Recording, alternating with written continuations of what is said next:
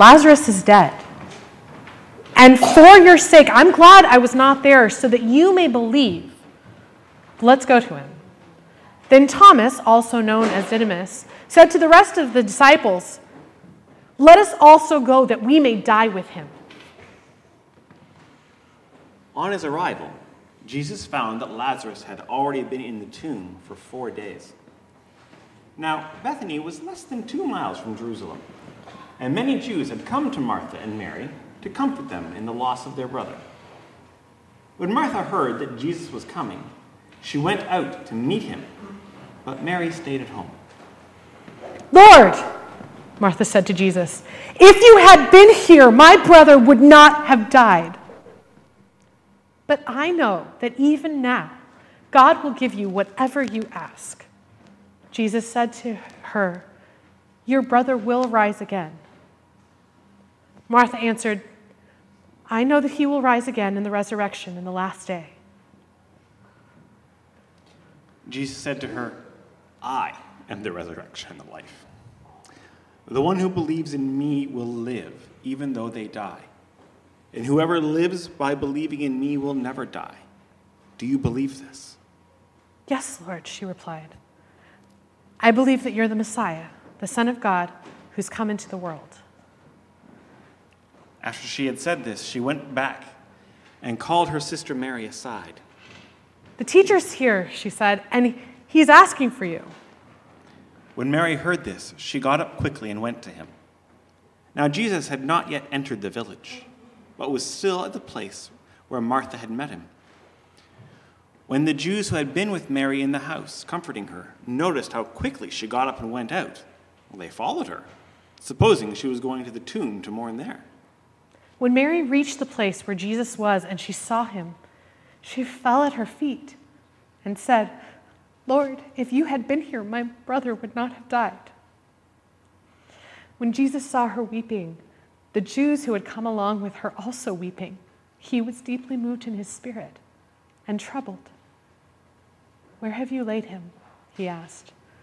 Come and see, Lord, they replied. Jesus wept. Then the Jews said, See how he loved him. But some of them said, Could not he who opened the eyes of the blind man have kept this man from dying? Jesus, once more deeply moved, came to the tomb. It was a cave with a stone laid across the entrance. Take away the stone, he said. But, but, Lord, said Martha, the sister of the dead man, by this time there's a bad odor, for he has been there four days. Then Jesus said, Did I not tell you that if you believe, you will see the glory of God? So they took away the stone. Then Jesus looked up and said, Father, I thank you that you have heard me. I knew that you always hear me, but I said this for the benefit of the people standing here, that they may believe that you sent me. Then he said this. Jesus called when he said this, Jesus called in a loud voice, "Lazarus, come out!"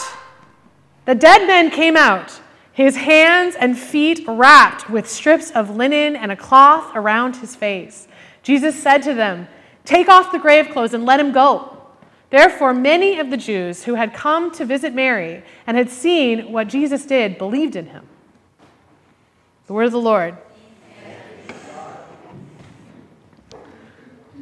So we're just going to, there we go, perfect. Thank you.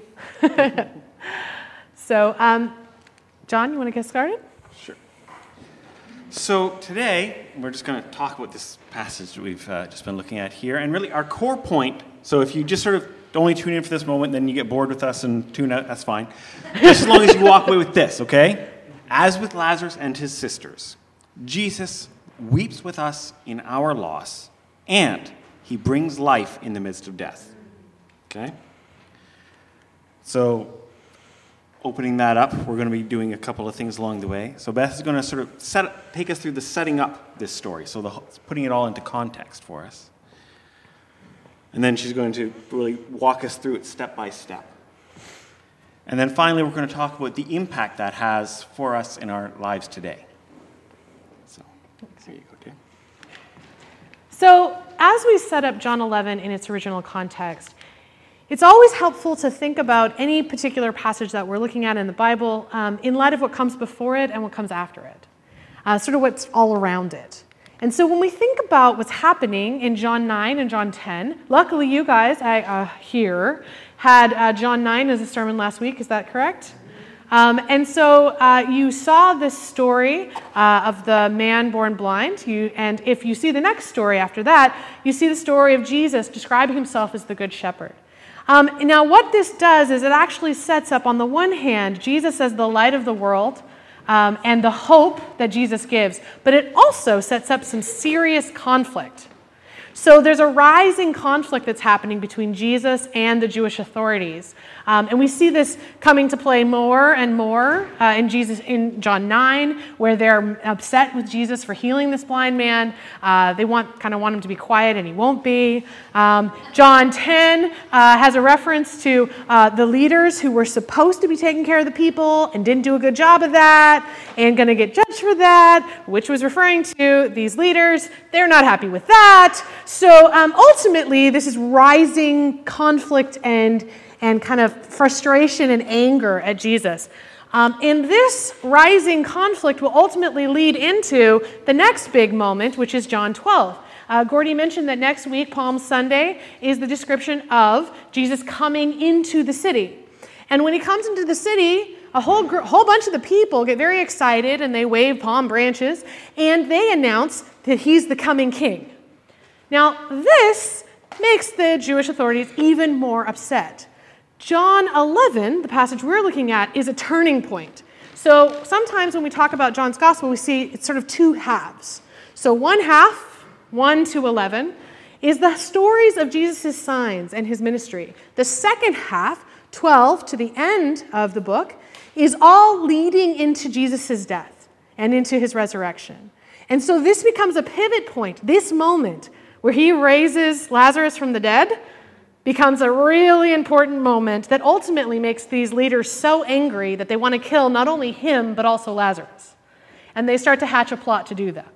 It's almost like the climax of part one. Yeah, so it's the climax of part one that then shifts us into part two. And so, as we think about when we're moving in, in this Lenten season, this season where we're thinking about the death of Christ and how it leads us into the hope of resurrection, this passage is one of the special turning points that leads us there.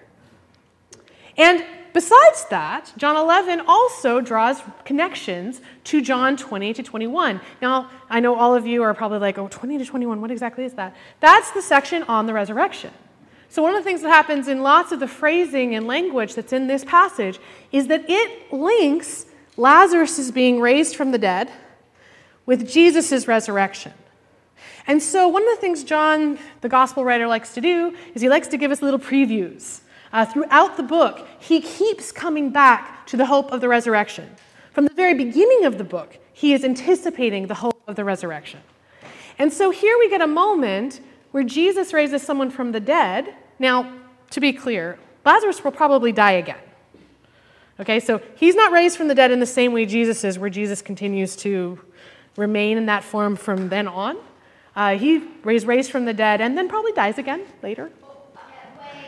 Yeah, later. But in the meantime, he has been raised from the dead, which is a pretty amazing thing. Um, and so there, as there, there are obviously echoes between the two. So let's go through the story that we just heard in a little bit more detail.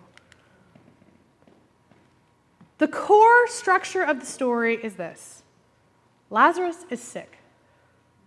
This phrase, Lazarus is sick, is repeated over and over again at the start of the story because this is a story about the sickness that leads to death for Lazarus and everything that comes out of that. This is a story about sisters who are watching their brother die. So the sisters send a message, and the message they send is very specific. It's not just, Lord, Lazarus is sick, but Lord, they don't even use his name, the one who you love is sick. This phrasing is in part because they want to they want to connect to the heart of Jesus.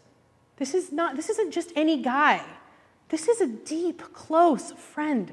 And it, the passage specifically says this is someone Jesus loves. He loves Martha and Mary. He loves Lazarus. Uh, coming back here for us, these people that we have been away from for 10 years, um, that sense of those we love.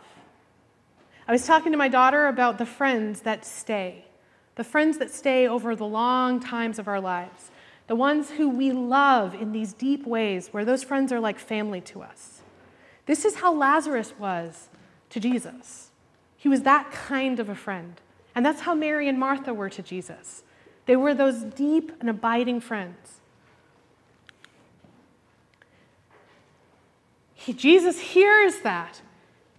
And then he does the exact opposite that we expect him to do. So you hear someone you love is dying. What do you do? What is the natural response? You go. Well, potentially freak out. Yes, that's true. you might freak out, but you definitely want to go and be with them if you can, if you can possibly go. Jesus seems to be able to go, like he chooses to wait. This is a very strange choice. And in fact, probably was somewhat of a really surprising choice. And he explains that the reason he waits is because he has a purpose in waiting that involves God's glory. But I can tell you that if I was Mary and Martha, I would be pretty angry that he didn't come. And what we'll see is that actually it seems that both Mary and Martha are actually pretty angry that he didn't come. Sometimes God doesn't come in the moment that we want him to come. Sometimes he seems to wait. And we ask the question uh, God, so you know that I'm struggling, right? You know that I need you, and you don't seem to be here. Why is that? Now, it may be the case that God is actually with us. We, he's just not with us the way we want him to be. And He doesn't always change things the moment we want them to be changed. So Lazarus dies.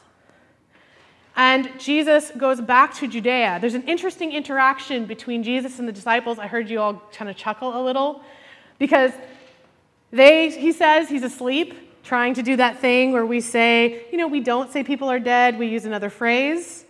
We do this too, right? We have a li- long list of them they have passed away, they have gone to the other side, they have whatever phrase, right? So he does that, but then the disciples, as usual, are just dense. so uh, there's another scene, and there's lots of this in John's gospel. There's another scene where he says, uh, it's the bread of life passage in John 6, where he says, I have bread you don't know about. And he means that he's the bread of heaven, like he is a, he's a source of life. And they're like, he has a sandwich, he got it earlier. it's really funny. They're like, he has bread. Oh, he must have gotten a meal earlier. Okay, that's what he's talking about. So, in a moment similar to that, we have him have to tell them, no, he, what I meant by falling asleep is that he's actually dead. So, um, just to be clear. Just to be clear, in case you didn't get it, which they didn't. Um, all right.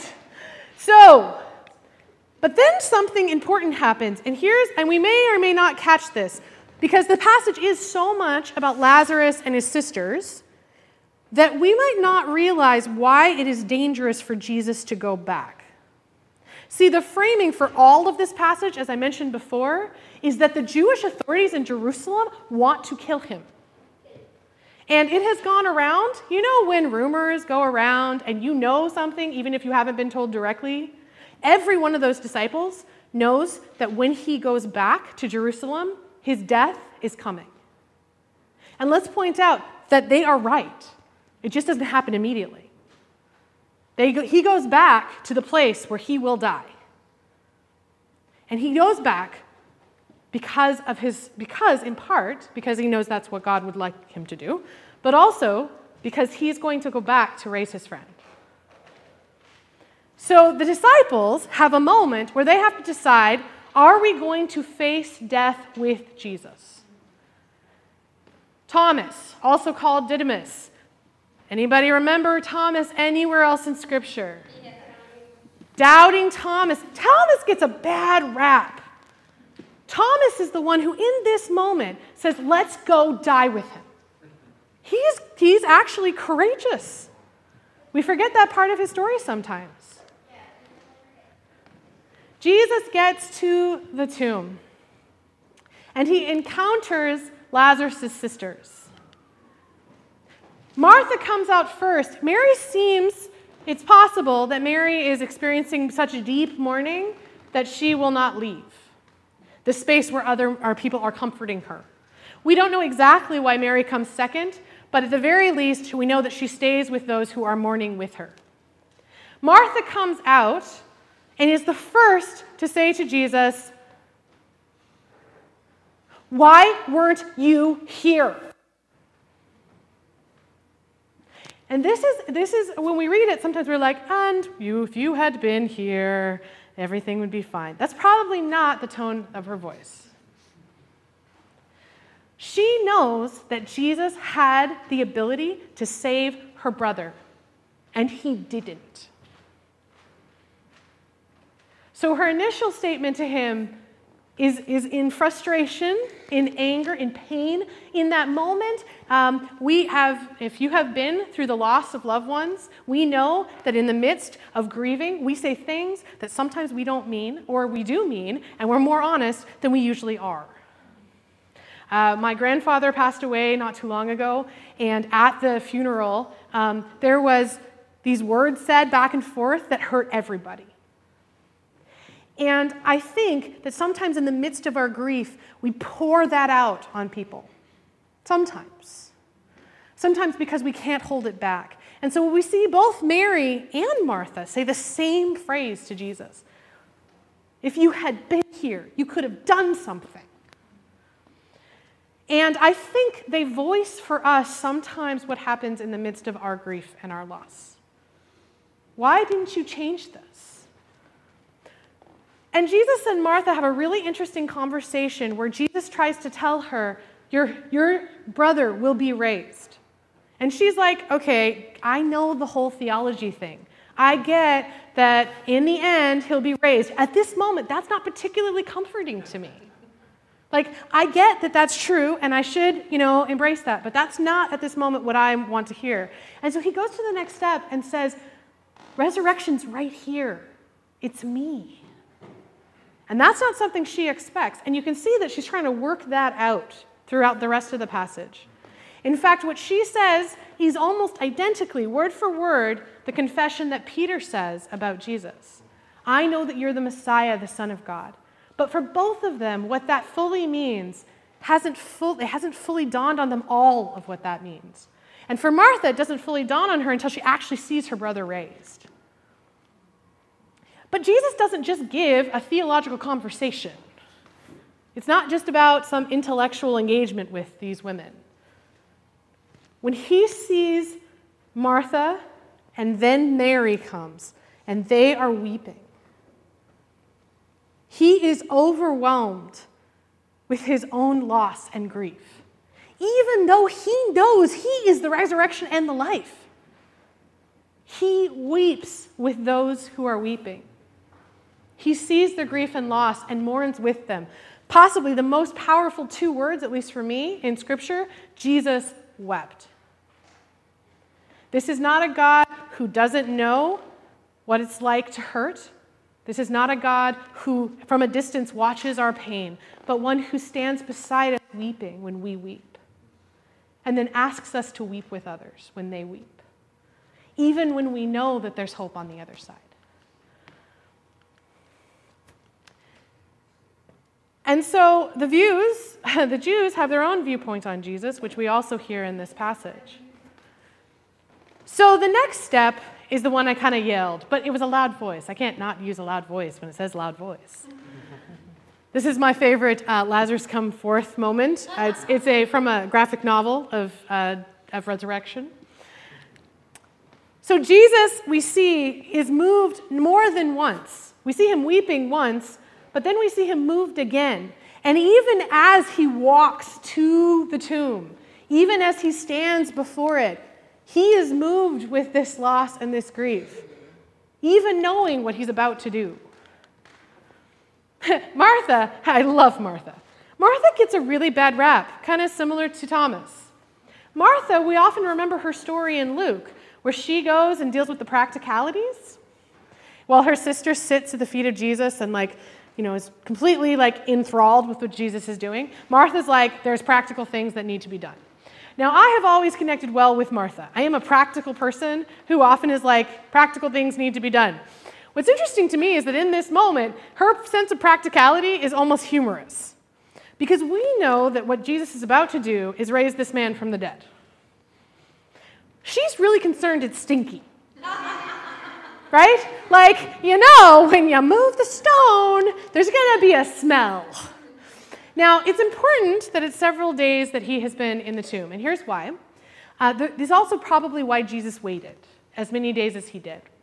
So, within the Jewish faith, someone is not necessarily dead until they have been dead for over three days, or up to three days, basically. For three days. For three days. So, the reason for this, now we may go, really? Like, couldn't you know before that that they were dead?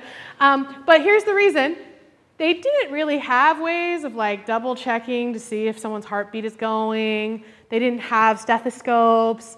So sometimes, yeah, well, we can check pulses, but even then, sometimes pulses are so thin and thready that someone who you think is dead is not dead. So they didn't want to bury people really until they knew they were dead, or they started to bury them, but they wanted to give, they would come and check because you never know if you buried someone and they were actually just unconscious or in a coma. So this, I know it sounds weird, but this is the thinking. So, yeah. Yeah, yeah, okay. so, so the multiple days, part of the reason for that is actually so that we know that this isn't just resuscitation, like he doesn't just like, breathe life and back and he was already alive, but he was actually fully dead. And Mary's and uh, Martha's comment about you know being concerned about the smell actually goes further to say, you know, no, he's really dead. Jesus has a conversation where he talks about how he is sent from the Father and that what he is doing is for the Father's glory. His whole point is that he waited because God had something else he was doing. And he is doing this particular task because God has a purpose. And sometimes, as I mentioned before, God's purposes and our purposes aren't always aligned. We don't always know what God's purposes are.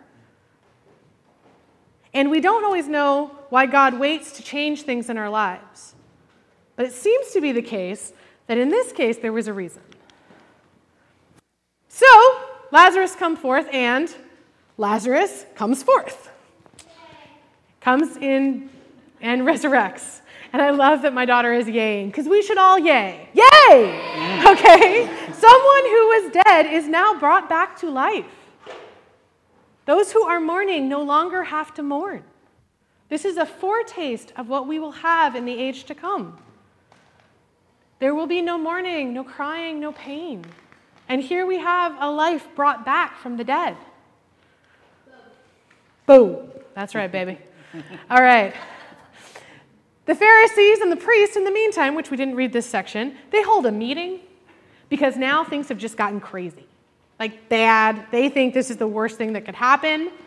They fear that this guy who is riling up, now he has raised the dead. Like if people had a question about whether Jesus had followers before, what do you think is going to happen when he raises the dead? In front of everybody. In front of everybody there's going to be excitement, and people are going to keep following him, and even more. And he's going to draw some attention from the Romans, which may get persecution happening for the Jews. See, the Romans were fine for the Jews to have their own little ceremonies and stuff like that, as long as they didn't start claiming that someone was king who's going to take over for the emperor. You have someone claiming to be God who is also king, that's dangerous because Rome could come and hurt them. And this is what they're afraid of. Caiaphas actually has this interesting prophecy. So, what he says is that it is better for one man to die on behalf of others than for all of the Jews to die. Now, this language of one man to die on behalf of others, he means it's better to crucify one guy so all of us don't die. But when he speaks, he actually speaks more than he knows. In the same way that we just described this story where God does more than we anticipate, God does more with people who don't even know they're saying things on behalf of God. For Jesus to die for the Jews, and he will also die for the scattered children, and he will make them one. And this is the hope. So, all of this happens and is mentioned during the time of the Passover. And as we lead into our uh, time of communion, there's an echo to that idea of Jesus as the one who would be sacrificed on behalf of others, like the Passover lamb. So, what is the impact of this story? I've unpacked a little bit of it, but I'm going to let John unpack some more. Well, actually, the first two points was still you. Oh, except that I'm going to keep going, apparently. Um, when we think about Lazarus' story in Jesus' life, there's a couple of things to think about. First, Jesus had the opportunity to give God glory by raising someone he loved, that he cared for. This was an important moment in Jesus' life. But it is also, we know that throughout John's gospel, Jesus talks about how the Son of Man must be raised up. And he's describing over and over again the knowledge that his death is coming. See, Jesus knows that when he decides to go back to Jerusalem to save his friend, he is leading himself to death. And so, as we think about all of the implications for Jesus as he weeps before that grave, you have to ask the question does Jesus also know that his death is coming? In John's gospel, we talked already about how this is a really important turn, turning point from this ministry, the stories of Jesus' ministry, to this, this really like downward movement into the death of Christ. And as we go through that experience, as we think about that, we ourselves have been in this process of acknowledging and thinking about Christ's death in our lives. What does it look like to realize that's part of our own journey? And John's going to speak a little bit more about how death and life are a big part of this story. And so this leads us into the question of what does this look like for our lives today? And I've already connected it a little bit to, um, to our own experiences of grief, our own times of loss, our own experiences of loss, whether that's a human being that we've lost or something else. Um, so I think that as we think about what is this story about, it's about so many of these things.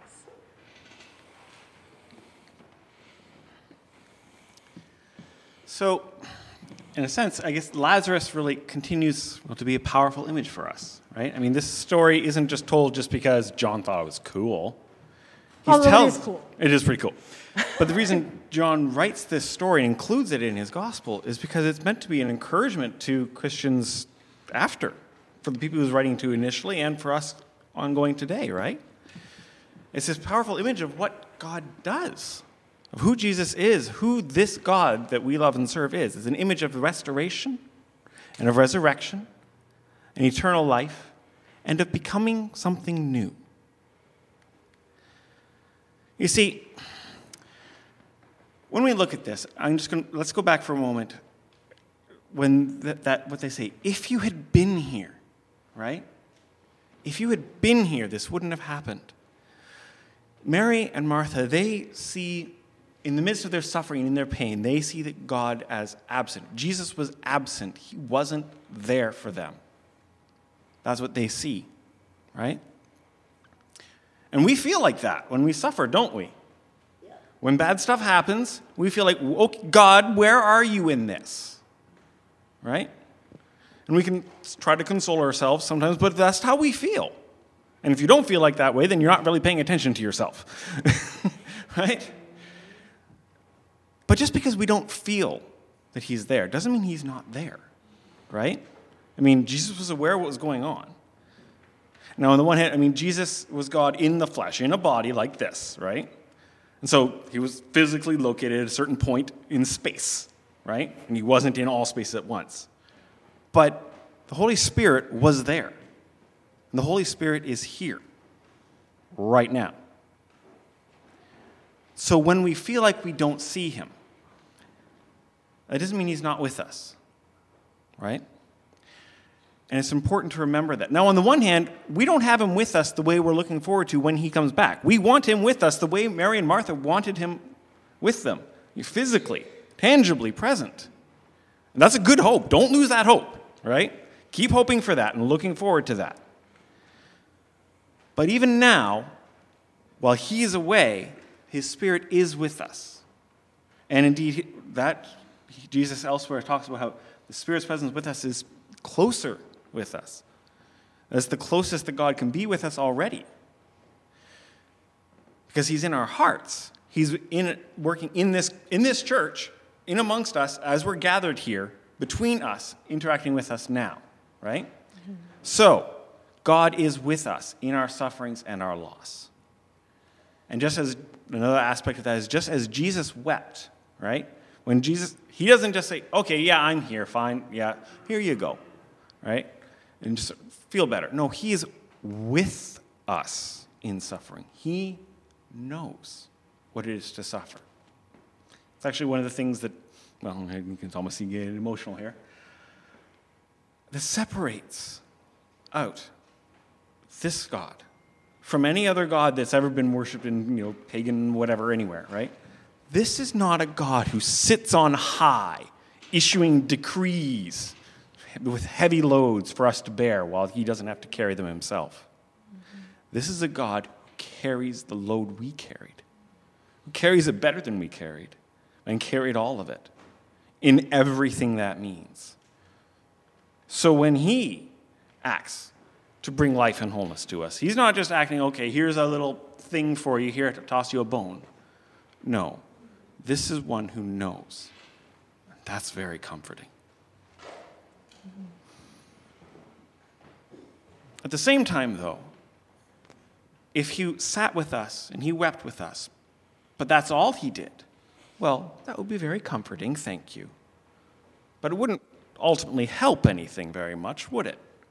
I mean, we see there, you know, these Jews who have gathered around Mary and Martha, they're doing their bit to try to comfort, right? And we're glad that they did. But that's not enough. That doesn't ultimately make things better. What makes things better is Jesus showing up and changing the situation, right? And that's the, what he does. Why does he say, but this is for God's glory?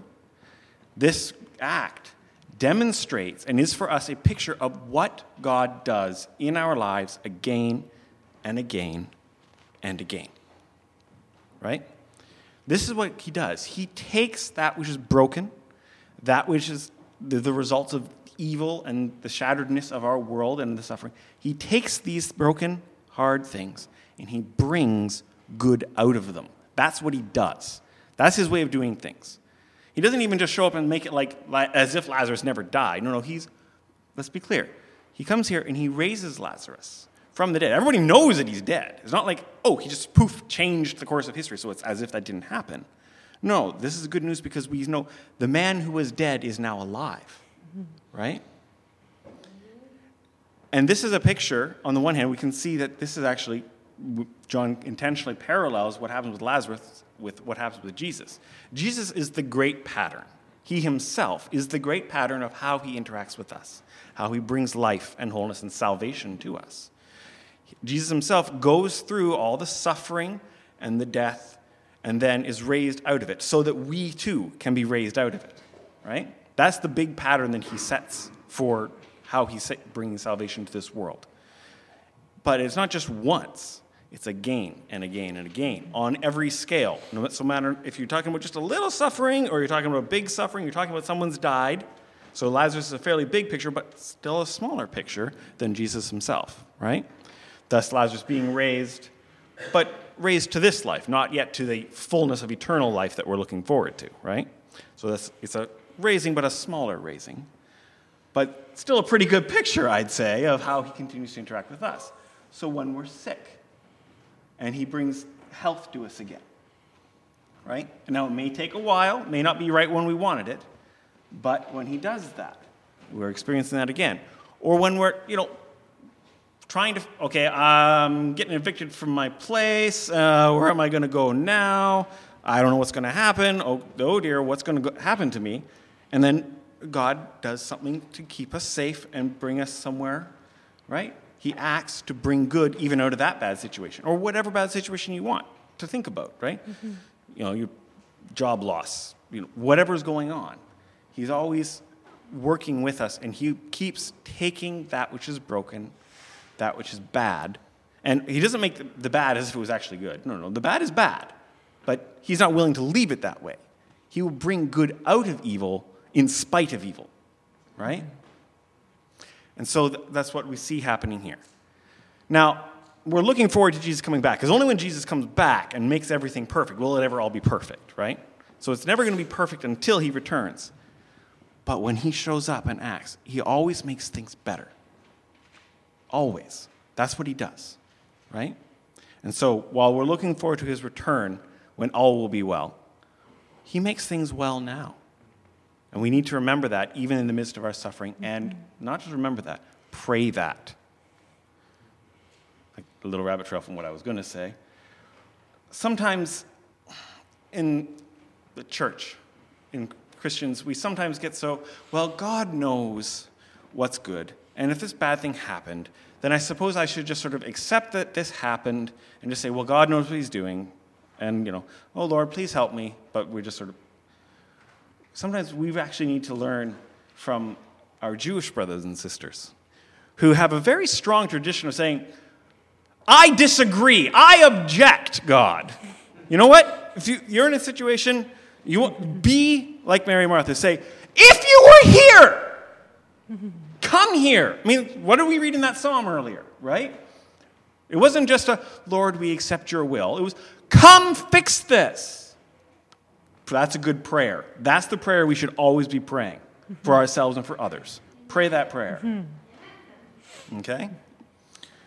But here's the other thing we can see in that we see again and again in those psalms and in what happens here. And over and over on every scale and uh, we think of whenever the, however big or small the problem is, he answers. He shows up.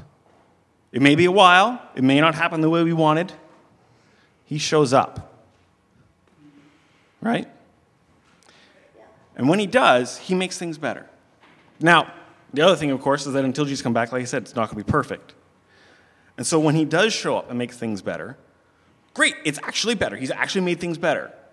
Well, evil doesn't like things being made better. So, of course, evil will, con- will try to counterattack, if you will, right? Mm-hmm. So we will experience that again. So just because God shows up and makes things better, right? So say, say someone had lung cancer and God, we pray for them one day and they actually just get healed, boom, from lung cancer. Awesome, right? Well, if they go out and keep smoking the next day, do you think that they might get lung cancer again? Yeah, they haven't been made invulnerable, right? They continue to live in this world, right? So things bad can still continue to happen. And not only do, can we think about you know spiritual forces. I mean, Satan obviously doesn't like it and will fight back, right? But even people who sometimes we actually confess, we actually sometimes don't like it when God does good things because it can upend our expectations. You know, I mean, we see in the story here, you know, the, the, powerful leaders are actually upset because a guy who was brought back from the dead, they should be excited about this, right? Just in and of itself. Mm-hmm. And if this means that Jesus is the Messiah, oughtn't they to be glad about that? But they're not, because they have so built themselves on the expectation that the broken evil system will continue, and they have found a way to make themselves comfortable in the midst of it. They've actually set themselves up so that I'm going to rely on the broken system to continue being broken. And so, wait a minute, wait, you're actually fixing it? Ah, what's going to happen to me now? Right? And so that's actually the fear that's going on there. But, and it's easy to blame them, you know, he's powerful, but we can all do that, you know? There are times when each and every one of us can actually get upset because God decides to redeem a broken situation. Mm-hmm. So we all need to be aware of that. It's not just the powerful, it's all of us. Mm-hmm. But in spite of that opposition, God will never, never, never give up. He is going to take all the brokenness and make it right. He's going to take all this evil, and his solution isn't to give us a nice little answer, but, well, why that's okay that evil happened. No, no, his solution is to bring good out of every last bit of it. He's not willing to let any of it remain. Mm-hmm. He's going to change every last bit of it. So, no matter what it is that's hurting us right now, that we're worried about, that's facing us, whatever it is, know that He is not going to be satisfied until He's made good out of all of it. Now, it will be surprising in order to bring good out of evil, he has to exercise that same creative power that brought the world out of darkness and nothing to begin with. Which means that we can't actually anticipate what it's going to be, right? We can't fully imagine what he's going to do because it's creative. We can't just say it's going to be more of the same. And no, it has to be something new. Mm-hmm. So be prepared to be surprised, right? Mm-hmm. So it may not fit our expectations.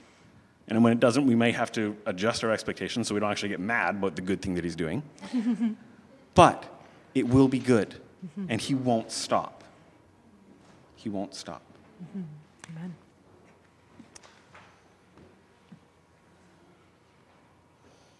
And that's what we had to say today. Yeah.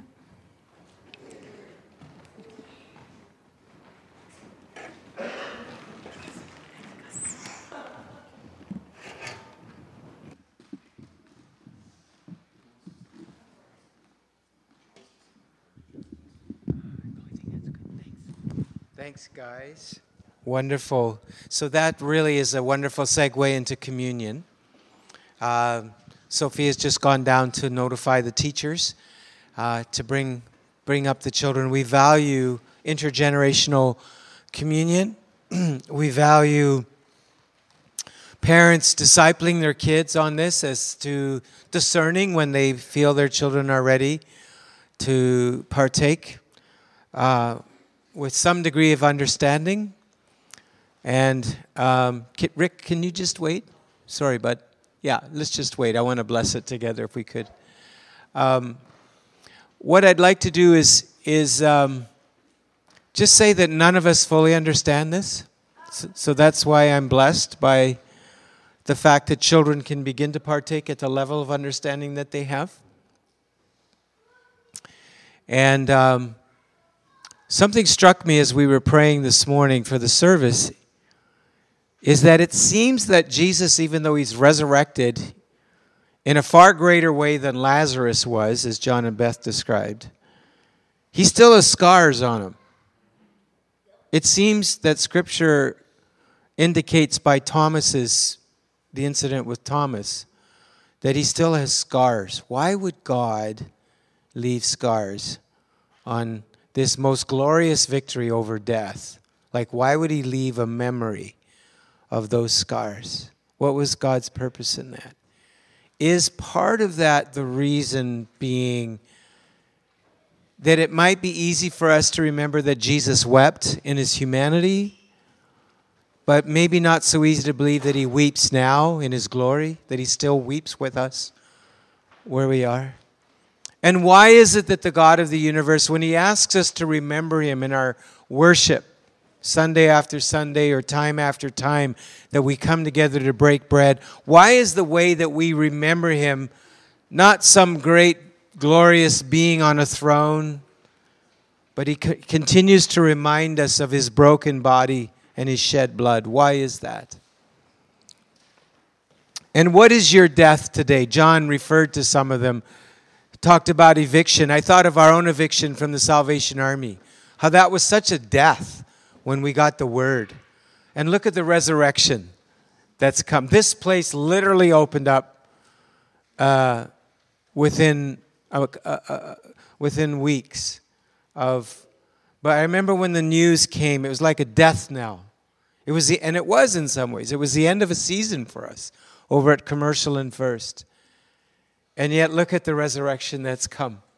And, and what is your eviction? What is your death?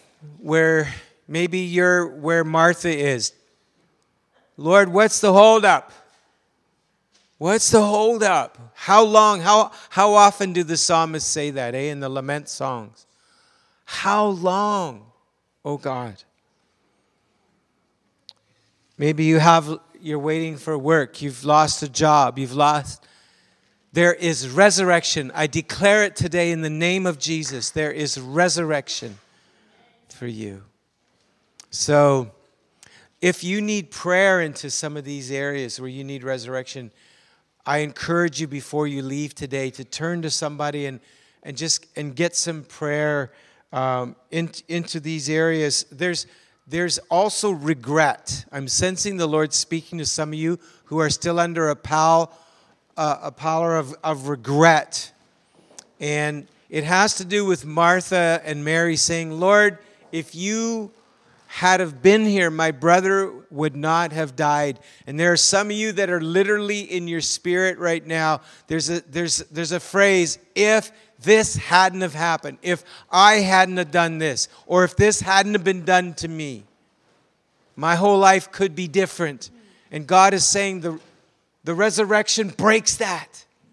It breaks that. The Lord wants to break off regret. Not repentance. Repentance the Bible says leads to life, but regret is where the enemy just keeps you down under something. And there's no resurrection. But God promises even our failures, even when we've done something that I was thinking of something I did this morning. It wasn't even a big thing, but it happened a number of years ago where I really got PO'd at this guy in a theater and I yelled, I, I, I did something, I don't know why, it just came back, and it might be for you. But I remember that the Lord just kind of brought to me this sense. I just thought, how could I have done that? I was such a dumbass to do that. Why was I like that? You know? Do you, do you ever feel that way? Okay? If you don't, you're a sociopath. And you need repentance, right? But I just felt God say, let it go. That, that's gone. It's under the blood. You, you, you, there's a way there's a way to life so i just feel that that word of regret god wants to break off Amen. some things over you Amen. So if I was to call Gordy a dumbass every day, how do you think he'd feel? So